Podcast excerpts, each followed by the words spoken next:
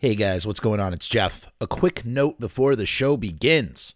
The audio from these podcasts mostly come from live video YouTube streams on my channel.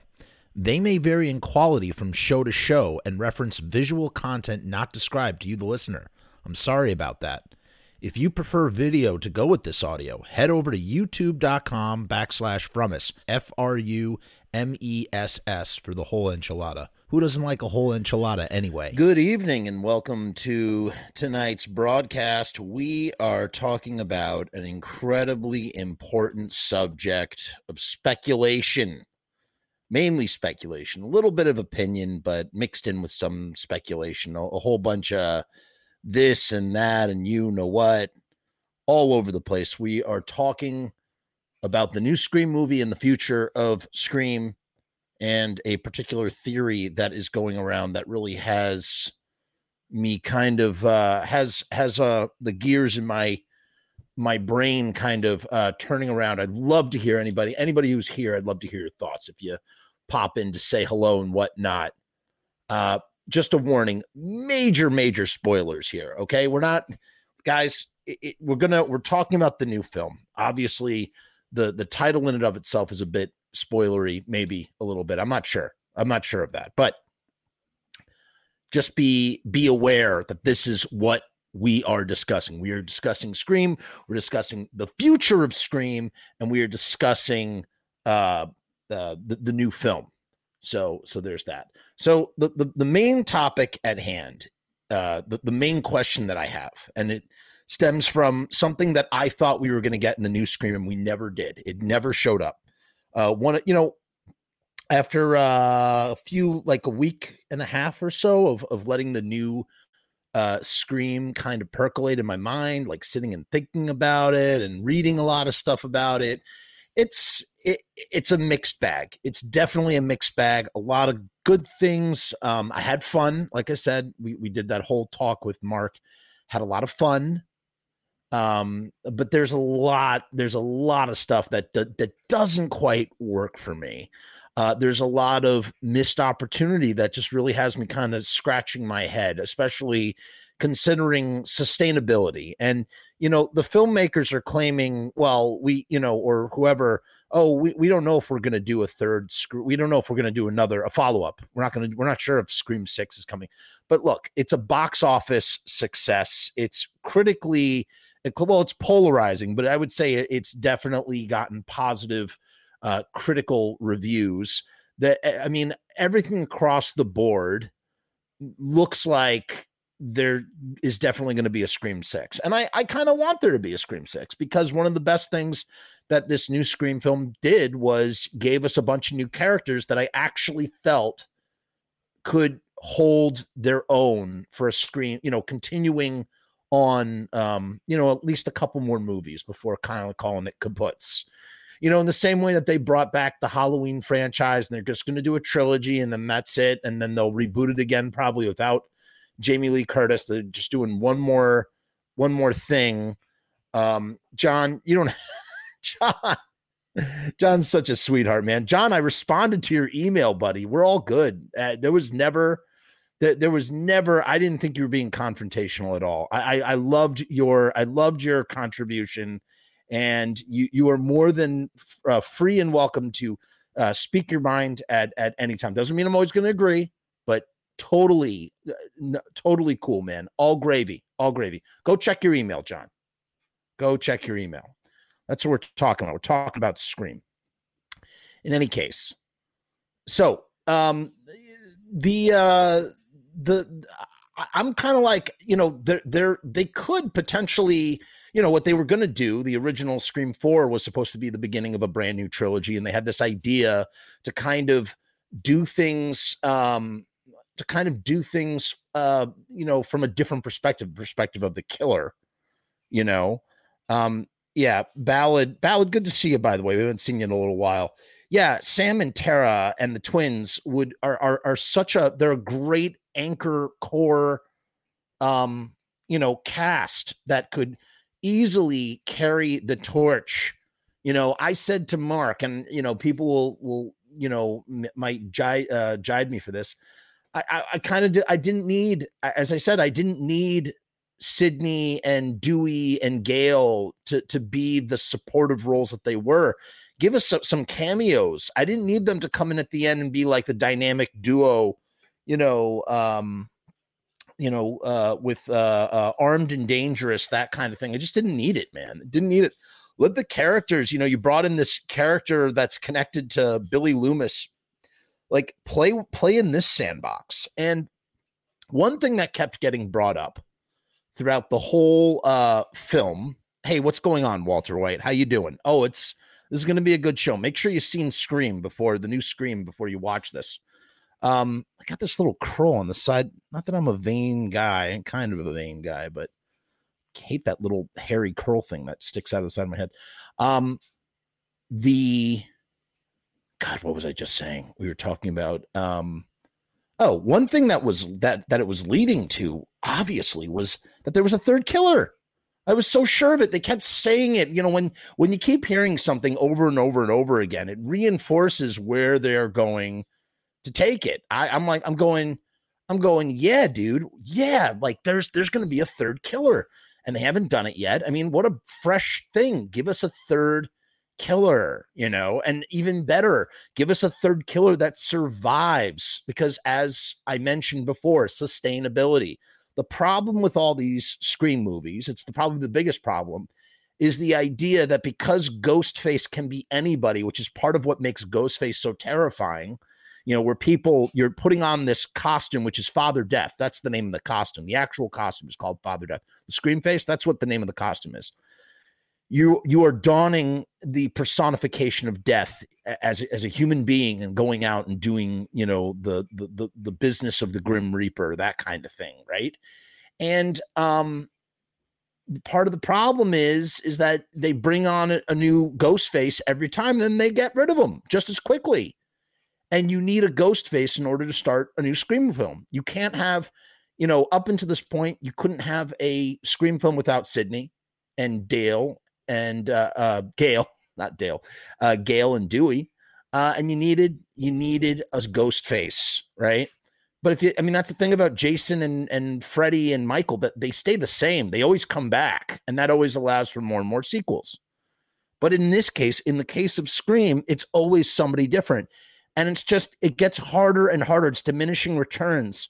How many people are going to target the same person over and over again for various different reasons. I mean, they have brought Sidney back to Woodsboro five times now. Well, technically, two of them didn't take place in Woodsboro, but one of them was a Hollywood film set. Three times they brought Sidney back to to uh, to Woodsboro, and twice to the to Stu's house. It kind of gets to a point where it's like you need the the villain needs to be a, a reoccurring nemesis that can keep creating antagonistic situations that give us a reason to have a movie in the first place. You know what I'm saying? Uh, Ballad says, Yes, I wanted Sidney and Gale to be left alone. They've been through enough. They can appear as cameos and minor parts if it aids the story and the potential Scream 6 and 7. Agreed, Ballad. Um, the directors were recently asked if Stu is alive, and they laughed about it in a very suspicious way already certain Kirby is returning, which is fine. I know a lot of fans love her. Okay. So let's get this out of the way since Ballad's brought it up. Let's let's just put it out on Front Street. There is something that really sort of uh, drove me even more crazy because I told you how I was thinking there's going to be a third killer. There's going to be a third killer. Like I'm convinced there's going to be a third killer. Um, there was something that I found out after I'd watched the film that made that notion even crazier for me when when uh, the the boyfriend played by Jack Quaid, what's his name? Uh, Richie. When Richie is watching YouTube videos for Stab Eight, we we now know all the different cameos. Um, you know, Jamie Kennedy did a cameo, all vo- vocal cam- cameos, voice cameos. Uh, Drew Barrymore did a cameo. Uh, she was the principal over the loudspeaker at the school. Jamie Kennedy was random party guests at the end party at, at the old uh, at Stu's parents' place.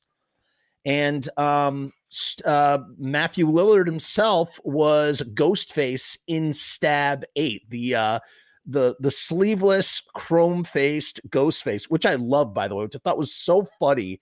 I mean that, that, again the filmmakers did a lot of good things in this movie like the, a lot of great touches but the the story bones suffer. They did. They suffered quite a bit um uh, it, it suffered in a lot of different areas but what's interesting is on the sidebar you know when you're looking on youtube look on the side of this video you'll see all the videos that are recommended one of them is kirby um, it's an interview with Kirby on some talk show. This is in movie. It's not actually on YouTube.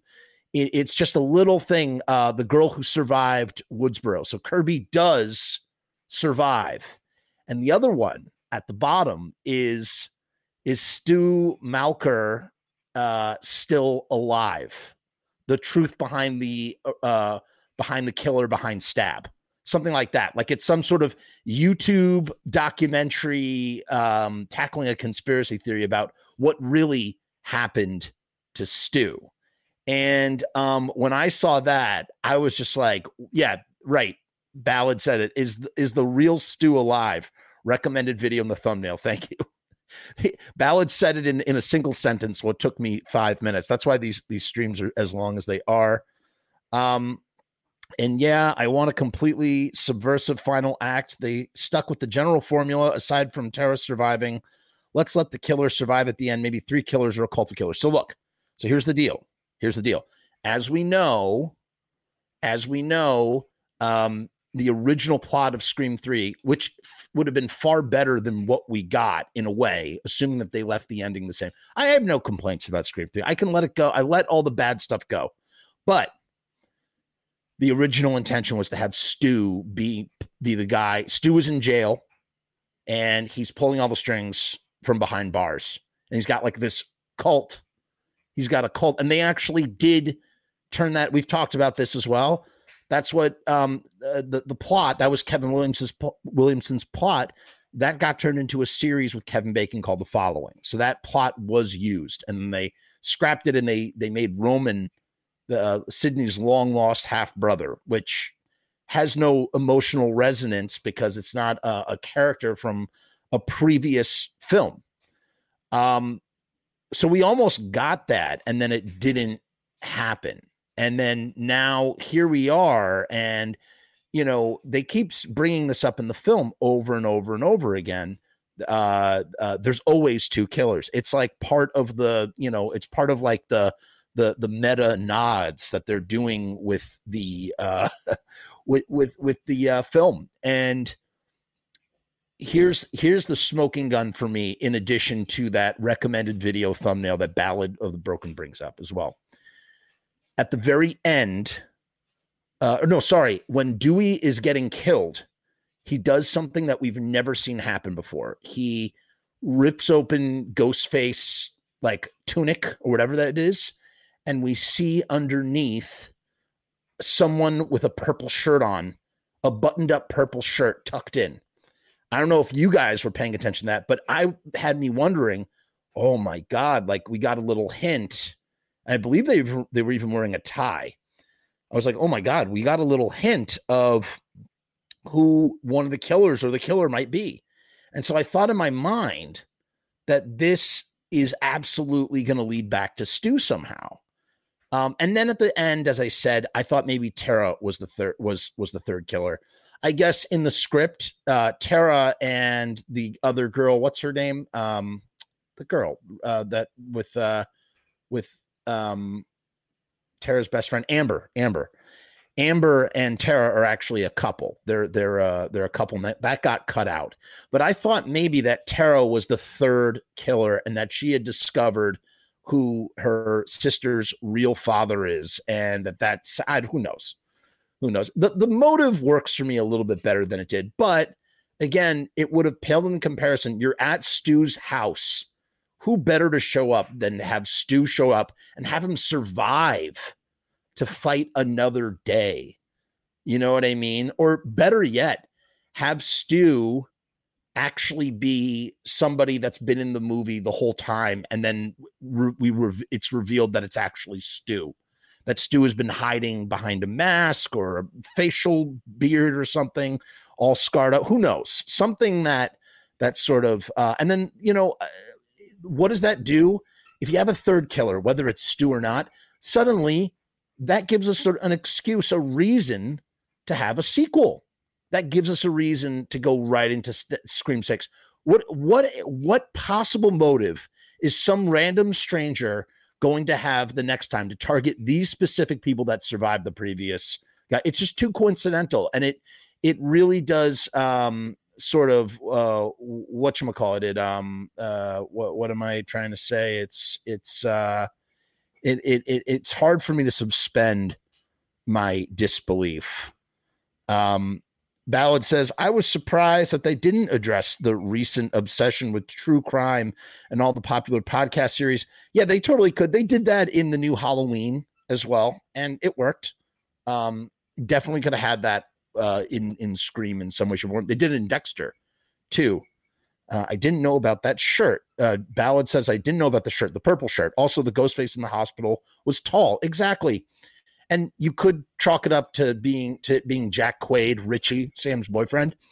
But it, again, like give us a Scream movie where here's here are the two things that I want from Scream Six. Okay, one, give us Stu. Okay, give us Stu there's so many like opportunities to bring him back. Because here's the thing Stu dies, Billy dies, and it is irreversible. Like he gets shot in the head, and Scream and Stabber are set in um in a, in a in a reality where there is no supernatural. There's no supernatural stuff. Although technically not. If you want to consider my friend Bob Rose, who's been on the channel a bunch, he um we're all obsessed with shared universes and technically uh, the View Askew universe crosses over with the um, Woodsboro universe because of Scream 3 and Jay and Silent Bob making there. So when he was ranking all his favorite Scream movies, he was including all of Kevin Smith's films, which I thought was really, really funny. Um, but as I said, Scream is very much rooted in real to real world. And because of that, you know, um, you can't bring back someone like Billy from the dead, like for real, because he died from the bullet wound to his head. However, the way Stu died, and the fact that we never see Stu's body after the, the TV falls on his head, death, it's not death by stereo like Lost Boys, it's death by TV. Um, it makes you, and you know, Matt Matthew Lillard has tweeted this out on Twitter. He's like, yeah, uh, Stu definitely would have survived a TV falling on his face. Like it's so in movie logic, you could totally see um, Stu surviving that. So it's very possible. I feel like Stu's death was very resurrectable, if that makes any sense, especially when they've already gone to the extent that they've sort of have brought Billy back as an hallucination which I both loved and uh, also kind of rolled my eyes because he kind of like he's like this guiding fatherly figure. And you know, by the it just does it's so stupid. Or he's like nodding his head, use the knife, become the killer that you that you know you are inside. It's just kind of goofy. It's a little goofy. I, I would have liked to have had that set up a different way. Have her, you know, again, as uh as Mark was saying the last time we spoke, um, have her uh Sam like talking to somebody and we don't know who it is. Have it like like slowly reveal it. It's just put it so on front street for and it's so it feels so ham-fisted in there. It's a great idea. I just didn't like the execution personally. Uh, did I enjoy seeing Skeet Ulrich? Of course I did. I had, like I said, I had a great time.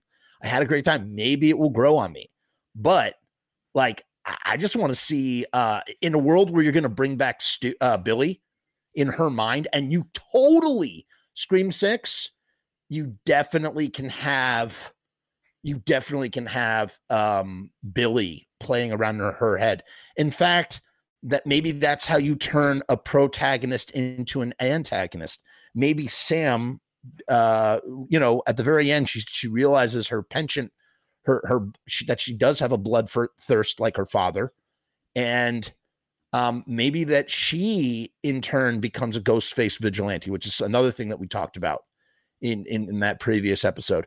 What if Sam, you know, um, uses the ghost face mask to right a wrong in her mind and then gets a taste for killing? That would be interesting. Um, Ballad says, haha, hearing him say, I've always had a thing for you, Sid, And how do you think they'd make it logical that Stu isn't mentioned being alive by characters in two and three? Question mark. Um, well, yeah, that first of all, yes. It's like they're in the kitchen, and then all of a sudden Stu comes out and he says, I always had a thing for you, Sid. I would love that. That would have been great. That would have been stupendous. That would have been stupendous. Woo! Um, and how do I think that Stu? How do I think that they'd make it logical that Stu isn't mentioned being alive? I don't know. I mean, they they bring him up, they bring him up all the time. You know, in like like offhanded. Uh, oh, that was Billy and Stu in that kind of way. Um, I, I don't think they need to. I think you can just, you know, how you do it. You know how you do it. Actually, you show things from Stu's perspective. You open Scream Six in like a jail cell or a mental hospital with Stu and you get inside of his head. And how about this? I'll do you one more.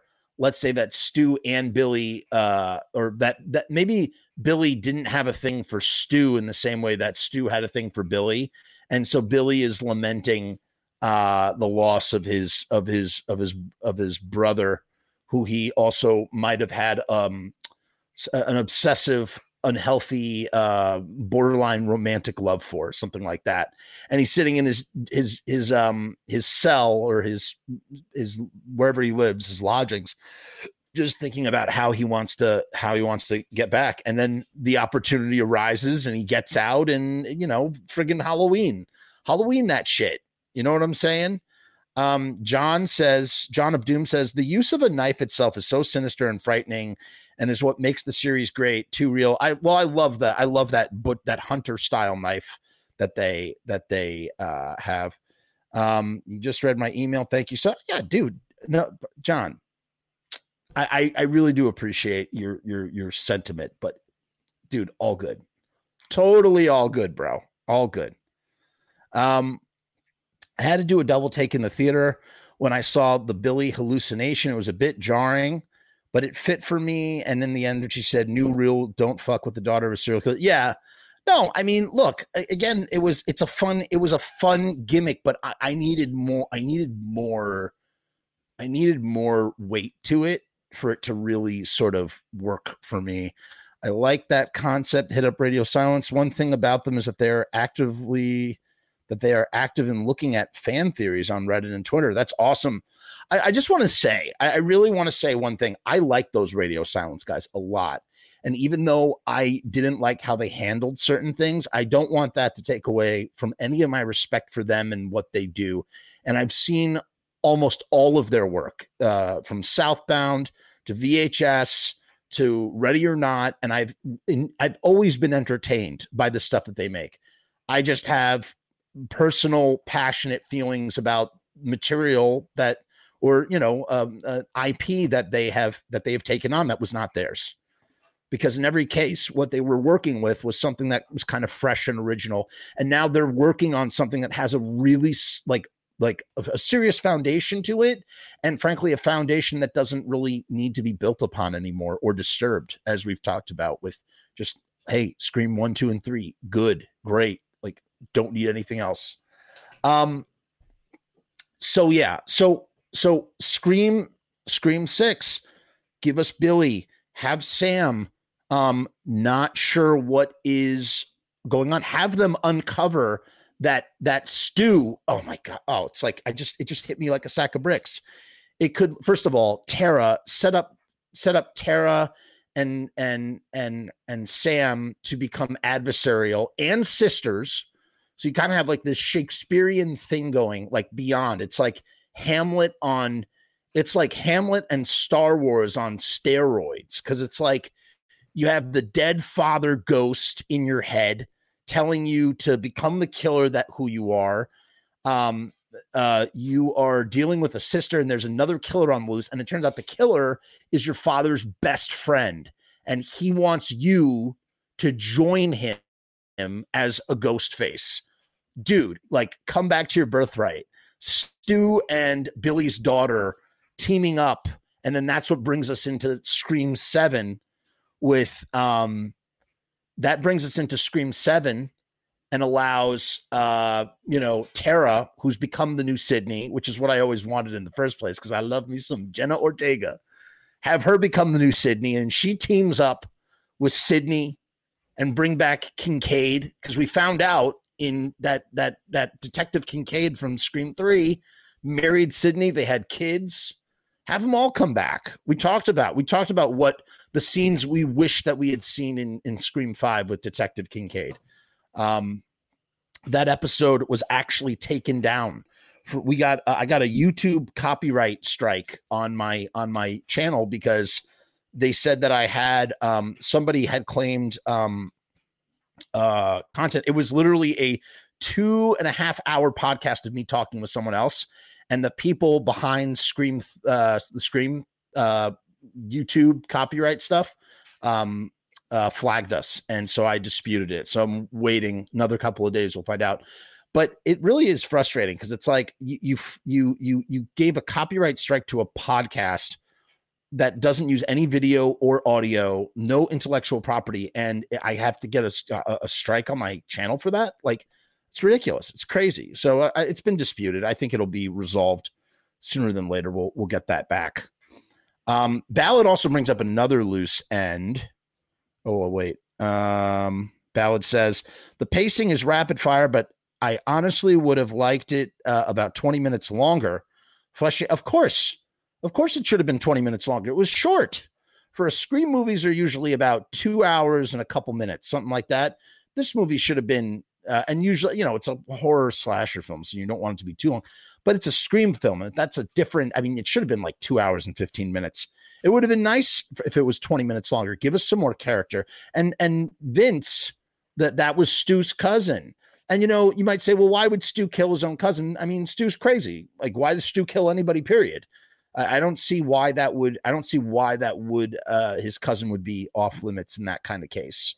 Um, I, I again the motive of of uh, Richie and Amber doesn't really align with maybe what the motives of of Stu might be, unless if Stu's interest was in Sam because of his her connection to Billy.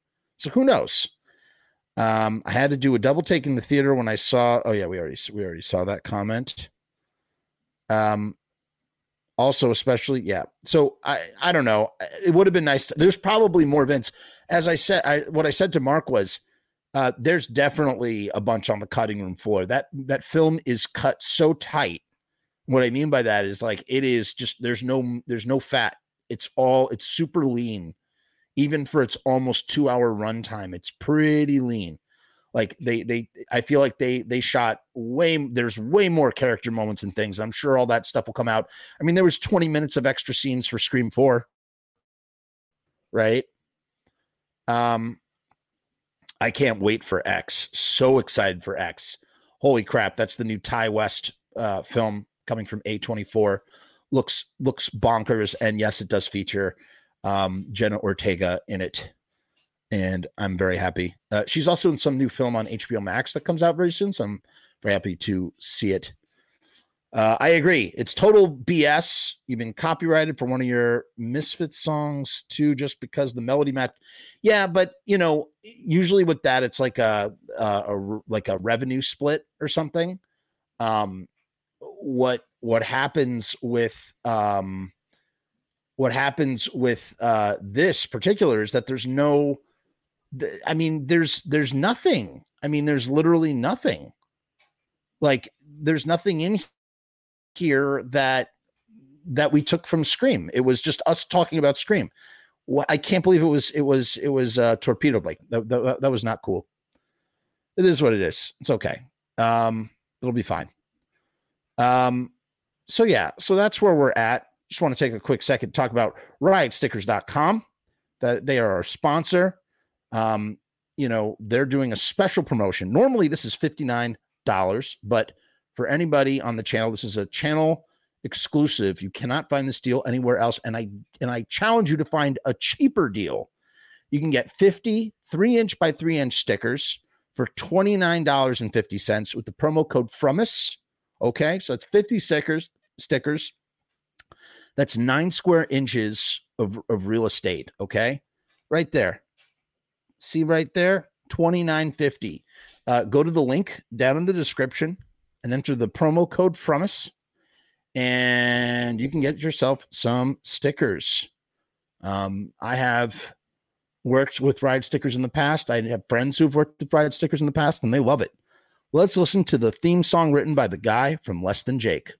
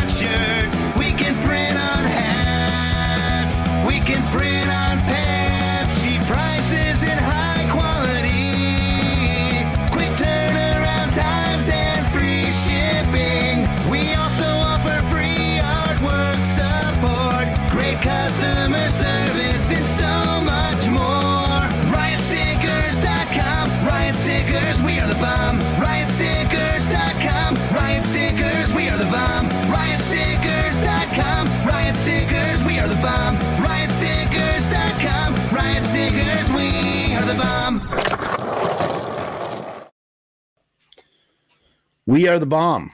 Riot stickers. They are the bomb. Bomb diggity dog. All right. So now let's go to the the other thing that I wanted to just take a look at here.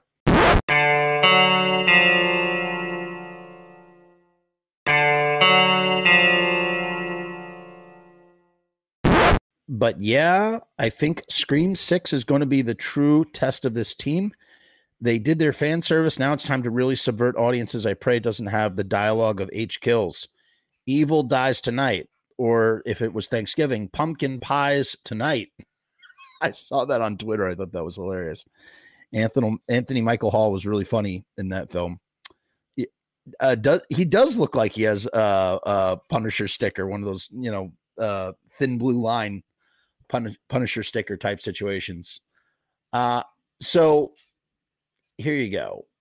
Thus, while he may not have made the cut in Scream's 2022 reboot, Stu is better than ever to equip in Scream 6 because blah blah blah blah blah blah blah. Thus, Scream 6 bringing in an original character back into the fray would give the franchise a chance to show how much its characters have grown while also reviving a much loved. Now that's kind of weak sauce. There was I there was one thing here that I thought was uh great since Ulrich returns a forever young CGI assistant, blah, blah, blah. Yeah, we already talked about that. Right? We don't need to say that. Let's not even bother. Um, Scream Fives, Billy Loomis. Let's see what. Yeah, this was st- this. is- Here's so here's an article talking about this. No, you know what? We already talked about that as well. All right, let's let's look at this one. Here's this one article that I really want to take a look at, and we'll uh, we'll wrap up. So I think it, yeah. So this is how Stu Mocker, Stu Mocker, Schumacher, Stu Mocker. What? What the f? Um. So this is called um, the could have been Scream Five ending that keeps me up at night. This is by Allison Foreman on January twentieth, 2022. Stu Macher should have come back as the new Ghostface. That's the hill I'm willing to die on following Scream 2022. The disappointingly Stuless, but still fun requel from the Ready or Not co directors Radio Silence. I know you're thinking, but Stu Macher is dead. Sidney Prescott dropped a head, uh, dropped a TV on his head at the end of Scream, and he died. To that I say, if Billy Loomis can return as a guide, guiding ghost dad, he is. He's kind of like a ghost dad. Um, then there's a lot of fair game in modern day Woodsboro, and the reprisal of the iconic co-conspirator Stu was well within reach, especially because Matthew Lillard is just frothing at the mouth to return. How could Stu have survived his brush with the home entertainment head trauma? Well, in the final face-off between Sidney and the two original Ghostfaces, uh, Billy succumbs to a rash of chest wounds before being shot point blank. Um, the death of his best bud, however, is never confirmed. I do, I do believe that they did film. There are some, there are some, there are some, uh, some scenes that were never that never made the final cut of Scream. I believe. I I think so. They never made the final cut of Scream, and and they um they show them zipping up S- Stu's body in a body bag. I think, but we never saw them. We we never saw them. I'm so glad to hear that, John. They are a great business. Um, you hear that? Totally using riot stickers for the next Voice of Doom set. Who wants one? Email uh, John Stein, Steinheimer at iCloud.com to get one free. You You can see it right there. Um, awesome. Very awesome. Thank you, John, for supporting great independent business. Um, Billy says another thing about Stu, the third killer, the directors have also not revealed who did what kills. They've been very brief and low key, but they they always are. They always are. Although I guess I never really realized this. In in Scream Two, it was it was all Mickey, and except for Randy, which I thought was interesting. That Mrs. Loomis really did. She sort of manipulated Mickey to do her evil bidding. Um, so it could be that Stu did some of the kills like Dewey. It totally could be. It totally could be. Um, so yes, Stu Matthew Lillard suffers from a gnarly stabbing in addition to the affirmation television blow, uh, complete with electrocution. But as the fiercely funny actor who portrayed him, who played him, once tweeted, "It was just a TV, right? You'd think he'd survive." Horror heavyweight and franchise franchise creator Wes Craven reportedly had plans. We talked about this uh, to take advantage of that possibility in Scream Three but a tortured production kept the story from happening. Lillard revealed behind the scenes tidbit uh, via a podcast that the idea was that from jail, Stu was the mastermind. Stu was masterminding this attack against Sidney and Woodsboro. I'll take it one further. Although I'll tell you something. I mean, Stu is he's a lackey. He's not a masterminding kind of guy. So it's kind of like it, it does sort of. I mean, we're so we're so hungry for you know some sort of connection to the first film that we're going to overlook Stu's sort of side goofy sidekick role um, for the sake of wanting to create a new big bad uh, in hopes of continuing the story, I guess. Um, but, but three weeks before the filming was set to start, the Columbine High School uh, shootings urged Scream 3's makers to switch directions instead of returning to Woodsboro High School. The first Scream film, not written by Kevin Williamson, would focus on the in universe horror franchise Stab and a murder spree in Hollywood, which works for me too. And if you notice that no high school kids are murdered at this time, it's kind of heavy too. When you look at the original Scream and even Scream 2, like that, these are like kids being taken out. And then like you know it's true after 99 that's like when that's when like school shootings really started to come into focus and like started to be rampant. And so it's like when you look at scream 4 and you see these like these are high schoolers getting buying it. And it's like it's kind of dark it is kind of brutal even if the tone is is lighter and fluffier but nobody in scream 3 is a high schooler there's not a single high schooler everybody is everybody's adults you know um so, and the other thing too that is not mentioned here, Matthew Lillard was cast as Stu in Scream 3 and was paid for the movie. That's right. Um, Matthew Lillard was paid to be in Scream 3 and he got to he got a it's called a pay or play deal. And so he, you know, they decided they weren't going to play and so they still had to pay him. So he got paid for Scream 3. Matthew Lillard did. Um, that's how close it was. We almost had it. They changed everything. Lillard recalled for the podcast, took the script, threw it to the side, and brought me out, and I never did the third one. Mm. Knowing the uh, knowing this early stages Stu sequel got shelved, I was primed to see it finally play out in Scream Five, and for roughly ninety percent of the movie, I thought I was right. Because even if you're not watching to confirm your oh, your own Stu centric suspicions, listen, I can't say that I was 90% right that I thought Stu was going to be come in at the end, but I absolutely thought there was a third killer. I absolutely thought it possibly could be Stu. And if it wasn't Stu, because I was constantly playing Russian roulette in my head of like, who could it be?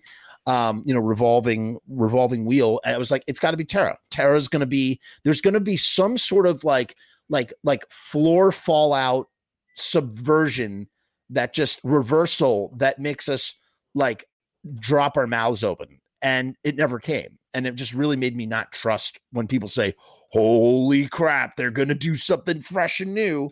And then they don't do something fresh and new. They do literally use the same motive as the last Scream because that's what Jill, Jill and Mickey before her, what did they want? They all wanted fame.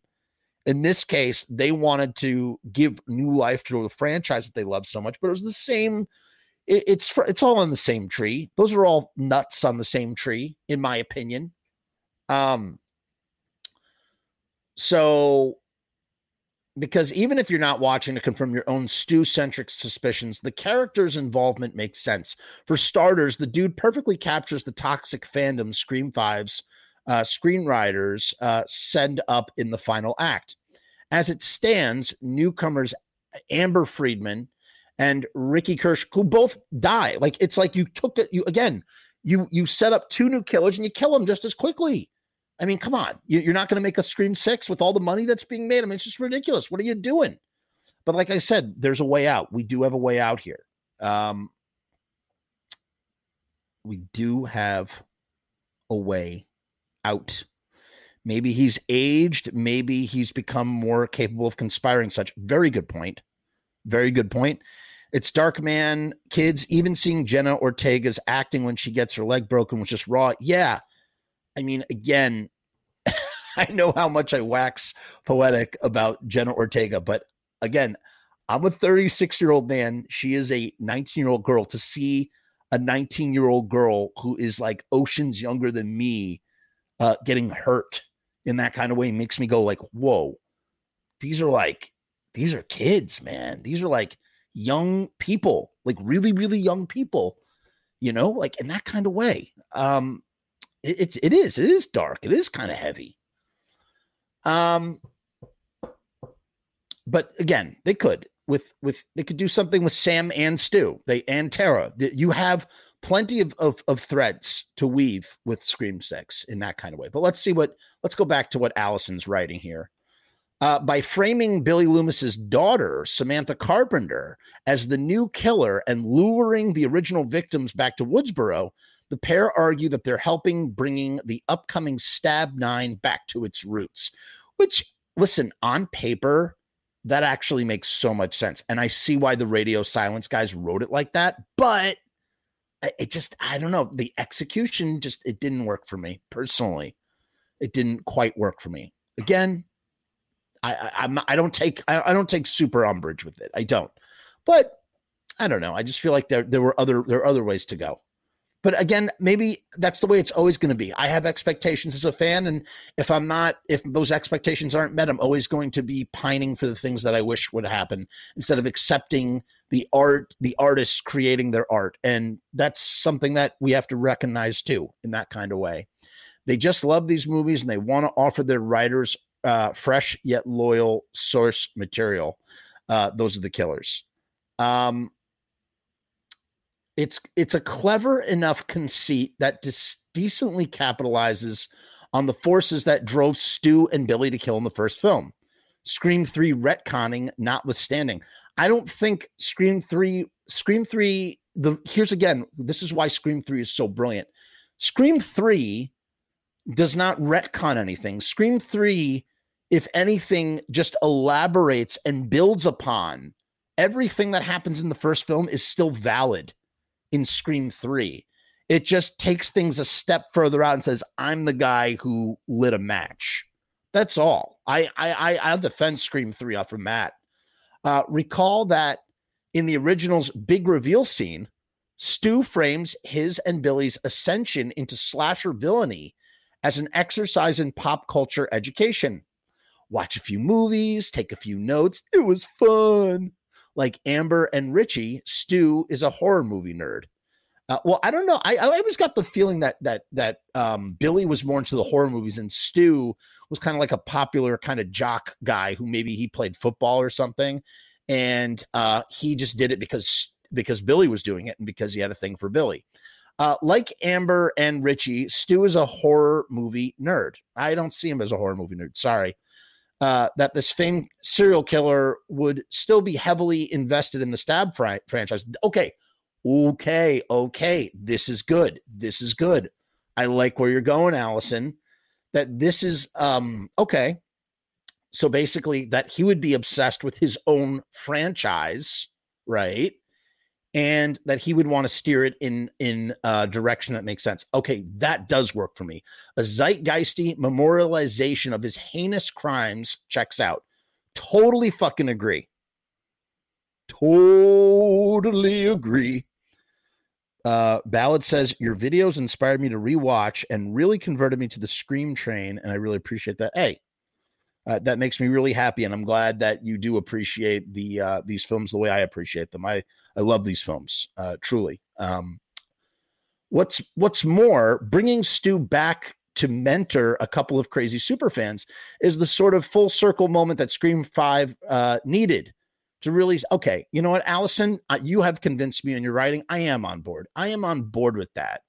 Uh, forget what i said. I, I don't think stu is a horror nerd but i do agree. He he does become a fanatic and he would totally do that right and that is that would make scream 5 stick the landing especially because it's taking place at at stu's house. It's taking place at stu's house you know? Um that would stick the landing. Depending on your taste for ghosts in the scream universe because we billy is not the first ghost. I know he's a hallucination. He is he is not the he's not the first ghost per se. Uh vj horton is sold as well did you know that jay is making a, his own horror film called uh craving he's doing a um he's doing a, a crowdsourcing campaign for it so keep your eyes peeled for that um, but yeah, man, that would have just been it. Just would have that was just a little bit of spice we needed on top of the the spiced cake, right? Um, depending on your taste for ghosts in the Scream universe, Phantom Billy. Well, what I was going to say is Billy is not the first ghost. He's not the first ghost. Uh, Maureen Prescott was was a ghost. Scream Three is a ghost story, man. It's a ghost story. It's Maureen's unfinished business come back to haunt her daughter. Um, but in any case, depending on your taste for ghosts in the Scream universe, Phantom Billy sort of gets us there with the whole never fuck with a serial killer's daughter moment from Sam. But it's muddled by the fact that Billy isn't a good guy. I agree. I and and that's what had me rolling my eyes hard is that Billy should be like the most irredeemable, ep- irrehensible, evil, like incel, scum fuck, whatever. I guess he's not as much of an incel as we thought he was. Um, and just the fact that that that he is sort of like mentoring or like a guy he's like a spiritual guide for his serial killer daughter or for his daughter who who has serial killer tendencies it just bums me out. His protecting a daughter that he may have not even known existed borders on illogical. Allison, I could not agree more. Stu, on the other hand, has only a tenuous connection to Scream 5 through his nephew, Vince Schneider. I mean, that it's so it's so um uh jammed in there. It's just so it's so bad like to have that like element. Like we didn't need that at all. It kind of bummed me out that to learn that that was that was stu's nephew. And it just if anything it it sort of teetered us back on the other direction of oh well it's definitely not stu because why would stu's nephew die you know i don't know so he could have easily been repositioned as the movie's biggest bad. Seriously, just imagine it. Stu emerging from behind a third ghost face mask, revealing not only that he had survived his fight with Sidney in 1996 in the house, but that the same reign of terror he had begun in the very first film was still continuing. The movie's body count would skyrocket. We'd all be dead. uh, by reducing Stu to a footnote, Scream 5 fails to honor the deadly duo that kicked off this smartly scary story we all love so much. Still, I'm holding out hope that the powers that will be will greenlight Scream 6 and give Stu his shot at revenge. Gail Weathers may not be writing the Scream 5 based book set to ignite another generation of Wood, Woodsboro suspects, but someone should. Plus, if you go by Randy's rules, we're owed a second Stu sighting. the killer always comes back for one last scare, and Stu never got his beautiful Allison. Very well written. I love that. I'm I'm I'm on board. I am on board. Um, so that's it for this evening. Uh, I hope you enjoyed uh, our, our little. We dipped our toe. A little bit more speculation here. I'll probably chop up that other episode when I get it back and and put out some some scream clips. Um, tomorrow night we have a brand new streaming Evil Live show. It's going to be a big one, a good one.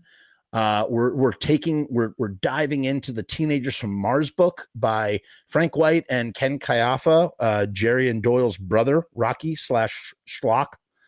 Um, I've actually had a lot of those. Whatever. In any case, um, the yeah, I'm really looking forward to it. This book is out of print. I have no problem doing a deep dive on the book now because the people who pressed up the book, they're not they're not they can't they can't make any money off of it anyway. So why not take a look at it and its contents and just enjoy them for what they are. So keep your eyes peeled. We have uh Thursday, we're doing Dear God No with uh Christopher Jimenez, uh Sinful Celluloid. Just keep your eyes peeled for that. And even more, we're doing uh by the way, if you are a Patreon member, we're doing Return of Living Dead, the novelization. We've read up to chapters three and four. We just did chapters three and four and next, sorry, three and uh, four and five. So up to chapter five. So next week will be chapter six.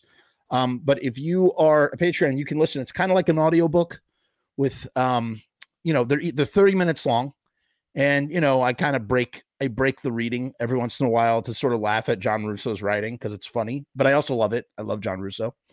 Um, so make sure you you you check that out. And do, if you're not familiar with the Patreon, let me let me tell you a little bit about what it is. In the meantime, peace and hair grease. Hey guys, what's going on? It's Jeff. So I've decided to make a Patreon.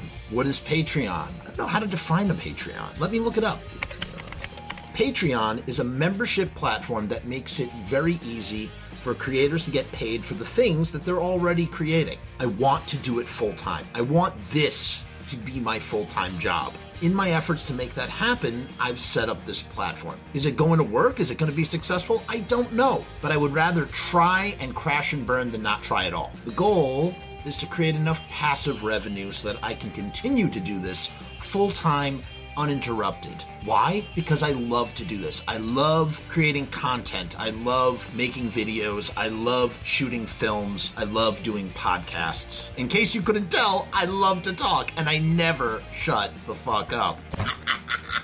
So right now I've kept the Patreon incredibly simple. There's two tiers, and that may change in the future. The Murdergram is a simple way to extend support for all of the hours and hours of free content on the channel for nothing more than a dollar. 38 cents goes to Patreon. What's a buck 38, eh? It's less than a cup of coffee, but it's a great way that you can show support for very little effort. When you divide that $1.38 by the hours and hours and hours of time spent listening to this endless drivel of content, the dollar cost average works out. Next up is the YouTube casualty for $6.66.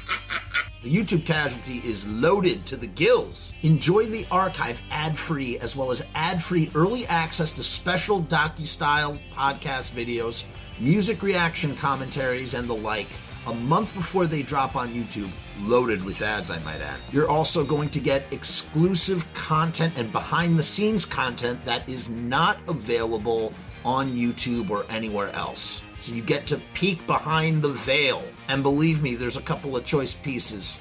Most of all, more than anything, whether you join the Patreon or not, I just want to thank each and every one of you that comes to the channel, that watches all the shows, that leaves comments, that participates, that subscribes. That's really the most important thing. This is just trying to find a way to earn a living as an artist. And with that, thank you for my TED Talk. Join the Patreon because we need you!